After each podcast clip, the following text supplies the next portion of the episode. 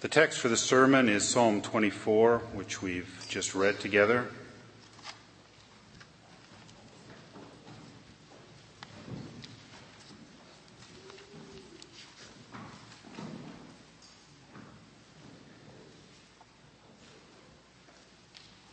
The sermon was written by Reverend Wes Bredenhof from the Langley Canadian Reformed Church. The title of the sermon is God Revealed as the Mighty and Majestic King of Glory. And note also that the sermon ends in a prayer.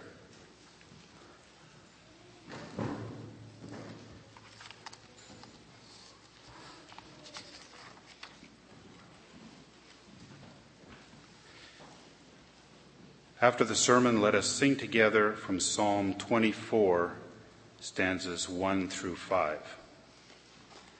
Beloved congregation of Christ, royalty demands to be taken seriously. Just take the example of weddings in the royal family. Not just anyone can attend a royal wedding in person. You need an invitation. And when the royal bridal couple enters, it's always accompanied by an extraordinary measure of fanfare. So, on an earthly level, we recognize that there's something different about royalty, something that goes far beyond the everyday experiences of the hoi polloi. If that's true with earthly royalty, how much more so with Yahweh, the King of glory? That's what this psalm is about.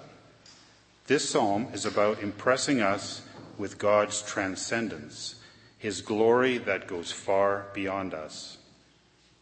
Our thoughts of God are often too small, and our grasp of his glory is too fleeting. This psalm comes to God's people in every age and place and reminds them, reminds us, that God is the mighty and majestic King of glory.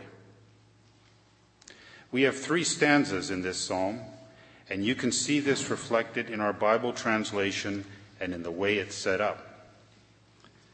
The first stanza consists of verses 1 and 2. Here, David draws our attention to the sovereign rule of Yahweh, the King of glory. The earth is the Lord's and everything in it, the world and all who live in it. Notice that Lord here is in all capital letters. That means that this is Yahweh in Hebrew, God's personal name. The earth belongs to Yahweh, it is his possession. Not only the planet, but everything on it, and all who live on it. Why? Because he created it all. Verse 2 sends our thoughts back to the first chapter of Genesis. First, the waters were set in place, and then God caused dry ground to appear. Right from the start of this psalm, God's people are reminded that God is a king unlike any other. Earthly kings may conquer a kingdom for themselves, but they never have and never will create a kingdom for themselves out of nothing. This is only something that Yahweh has done, and his kingdom encompasses absolutely everything. He is not just a king in Israel, but a king over the entire globe. Notice the way this challenges human thinking about God. In the ancient world, deities were always local deities. There was never a thought that these local deities or gods were sovereign over the whole earth. Babylon's gods were for Babylon. Egypt's gods were for Egypt. The gods of the Philistines were for the Philistines, and so on. But here in Psalm 24, that whole notion is challenged and undermined. Yahweh is the King of glory over the entire earth. And this challenged ancient human thinking about God, but it also challenges ways of thinking about God in our day. In our day, the thinking about God is often that this is a very personal matter. You have your ideas about God, and I have my ideas about God, and who knows who's right. A while back, there was a news story about a minister in Ontario who was arguing that people should get rid of talking about God altogether. She felt that what she calls God talk is just too divisive and not helpful. She believes we would be better off talking about love, mercy, and kindness. So today, instead of having Babylon's gods for Babylon, we've reduced it to the individual level. John's God for John, Susan's God for Susan, and so forth. This psalm challenges that thinking. It does that by telling us that the earth and everything in it belongs to Yahweh. He is the king over all the earth, and as the king, he has royal prerogatives. He has the right to demand obedience. He has the right to demand the acknowledgement of his rule. God is not just a king for Christians, he is the king over all. So when we talk with unbelieving friends, neighbors, co workers, whoever, let's be careful that we never give any ground to this idea that there is no public objective truth about God, that everything in the realm of religion is purely subjective and individual. We should be respectful of our unbelieving friends, but that doesn't mean we give in to their ways of thinking about these sorts of things. The first stanza of this psalm also challenges us on another level. We're reminded here that the earth belongs to Yahweh. For the people of Israel, this was realized in all the different commands that God gave with respect to the land. For instance, in Leviticus 25, we find that the people were to let agricultural land lie fallow during the Sabbath year, once every seven years. The land was to have a rest. As Christians, we also have the New Testament that informs our attitude to the earth and everything in it. We discover in Romans 8 that the redemption of Christ also has something to do with the entire earth. Christ is concerned with delivering not only his people, but also his creation from the bondage of corruption. As believers who are united to Christ by faith, this psalm leads us to that important concept of stewardship. It all belongs to God, but it has been entrusted to us for our care and management. I'm not going to go into all the details of what that looks like, but I just ask you to note the basic principle. The earth and everything in it belongs to Yahweh. It is included in the redemptive work of Christ. Therefore, we are to manage it well and take care of it.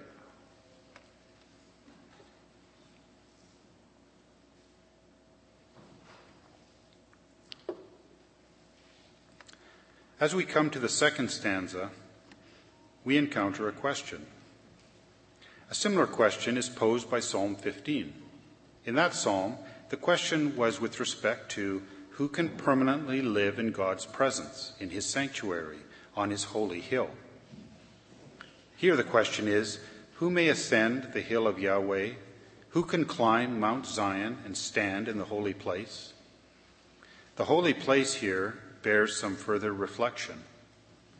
The tabernacle and the temple consisted of three main portions Starting from the outside, there was the inner courts, where you could find the altar of burnt offering and the bronze laver. Any Israelite could enter these courts and bring an offering for Yahweh. Then there was a tent or building in the center where you would find the two other portions. In the most restricted area was the Holy of Holies, or most holy place. Only the high priest could enter there, and only once per year, on Yom Kippur, the Day of Atonement. But there was a less restricted area known as the Holy Place. Priests would enter there on a daily basis, but the regular Israelites could not. The holy place was only for the priests. There they would tend to the altar of incense, to the table of showbread, and the golden lampstand. So when David asked the question of who may stand in Yahweh's holy place, the expected answer would be the Levitical priests. Of course, they're the ones who have been appointed by God for this service. But the answer of this psalm is something different, something surprising. Verse 4 says that admission to the holy place depends on four things. First of all, one has to have clean hands. This refers to pureness and cleanliness in one's actions. The person who would come into God's presence has to be walking in a holy way, living according to his law. Second, he must have a pure heart. The external actions are often easy enough. It's the heart that's hard to tame. A pure heart refers to having a steadfast spirit, a soul set entirely on serving God, not turning to the right hand or to the left. The person who would come into the presence of the King of glory has to be entirely motivated by holy attitudes, his life directed by a holy will. He must love only that which God loves. Next, we find that he does not lift up his soul to an idol. Literally, the Hebrew says that he does not lift up his soul to vanity. Notice again that this has to do with what goes on in the heart, in the interior life of a person. We would never prostrate ourselves before the Allah of the Muslims. We would never worship Hindu gods. But there are plenty of other idols that reside in our hearts money, material things, sex, vanity, food, alcohol, gambling, other people. I could go on and on. Someone once rightly said that we are idol factories. But the person who would come into the palace of the King of glory has no such factory within him. The idol factory is idle, abandoned, shut down for good. Finally, the one who comes before Yahweh does not swear by what is false. In other words, he loves the truth and speaks the truth in every circumstance of his life. There is no falsehood in him. The person who would come into the king's house must be a truth speaker. Being such a person and being welcomed into God's house, he will receive blessing from Yahweh. Yahweh will look upon him with favor and gift him with good things. Not only that, but he also receives vindication or righteousness from the God who saves him. The people who seek the God of Jacob, who follow him, this is what they look like, according to David. But all of this raises a question. When we go through the admission standards for this holy place of Yahweh, are you thinking that this is easy? That we can do this? Quite frankly, if you're thinking that, please think again. The standards go to what we do, think, and say. They go to the externals, but more importantly, to what lives inside us. Who can claim to have clean hands and a pure heart? Who can claim that she doesn't have a busy little idol factory inside her? Who can claim that he loves the truth consistently and that there is no falsehood in him? I can't, and I don't think you can either. The priest before, during, and after the days of David couldn't make such claims either. When I mentioned the temple and tabernacle a moment ago, I mentioned that there was a bronze laver in the courts. This is also sometimes called the bronze basin. It was essentially a giant tub of water. In Exodus 30, we read that the priests had to wash themselves at the bronze laver before entering the holy place. If they did not, they would surely die. Even the holiest priest had to wash himself. Moreover, burnt offerings had to be made, not only for the people, but also for the priests. Without washing and without sacrifice, they could not stand in the holy place of Yahweh. They could not receive blessings and vindication.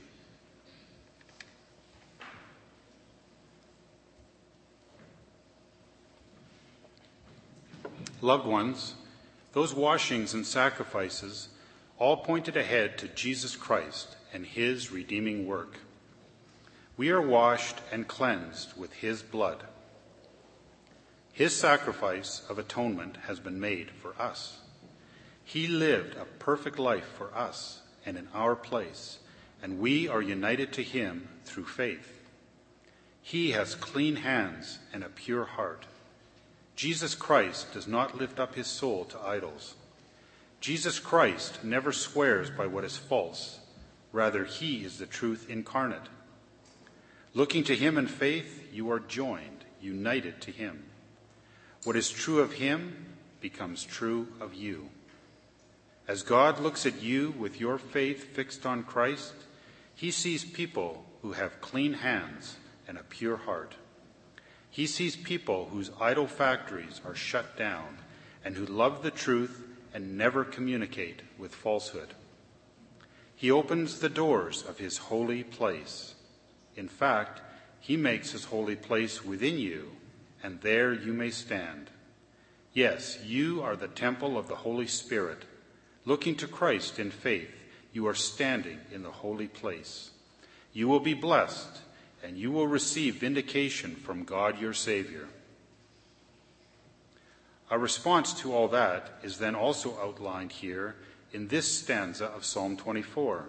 Because we're united to Christ and we are the temple of the Holy Spirit, the holy place of Yahweh, we will, we must endeavor to have clean hands and a pure heart. Because God is our Savior through Jesus Christ, the idol factory that's closed in principle must also become closed in practice. We have to wage a holy war on our idols. Because God has blessed us so richly in Christ, who is the truth, we must love the truth, confess it, and speak with honesty and integrity. That's what the lives of believers begin to look like the lives of those who seek the face of the God of Jacob. They begin to look like that now, and when the day of their glorification arrives, they will perfectly look like that. They will stand in God's holy place in perfection.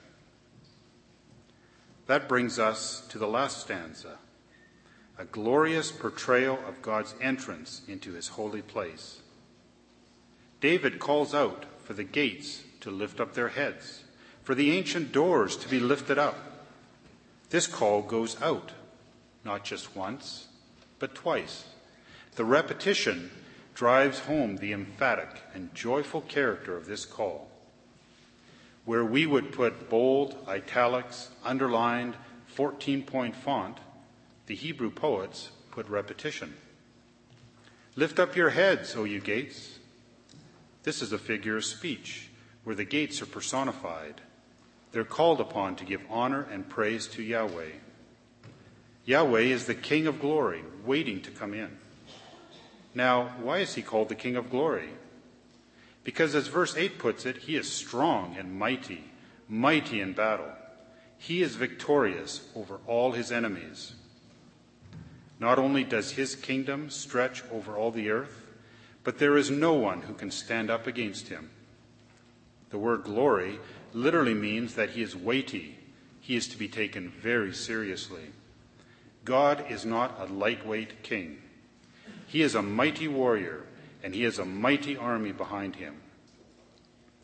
In verse 10, the NIV says that he is the Lord Almighty.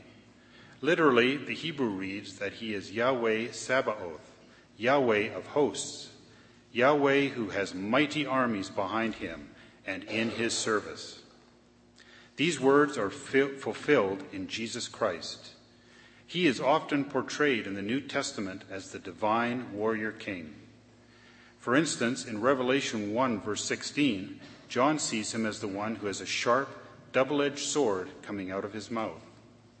In Revelation 5, verse 5, he is the lion of the tribe of Judah. And in Revelation 19, we see all these images come to a climax. One whose name is the Word of God is judging with justice and making war. There, Christ is the King of glory, King of kings, and Lord of lords treading the winepress of the fury of the wrath of God Almighty. If you want to see Yahweh, the King of glory, mighty in battle, read the last book of the Bible.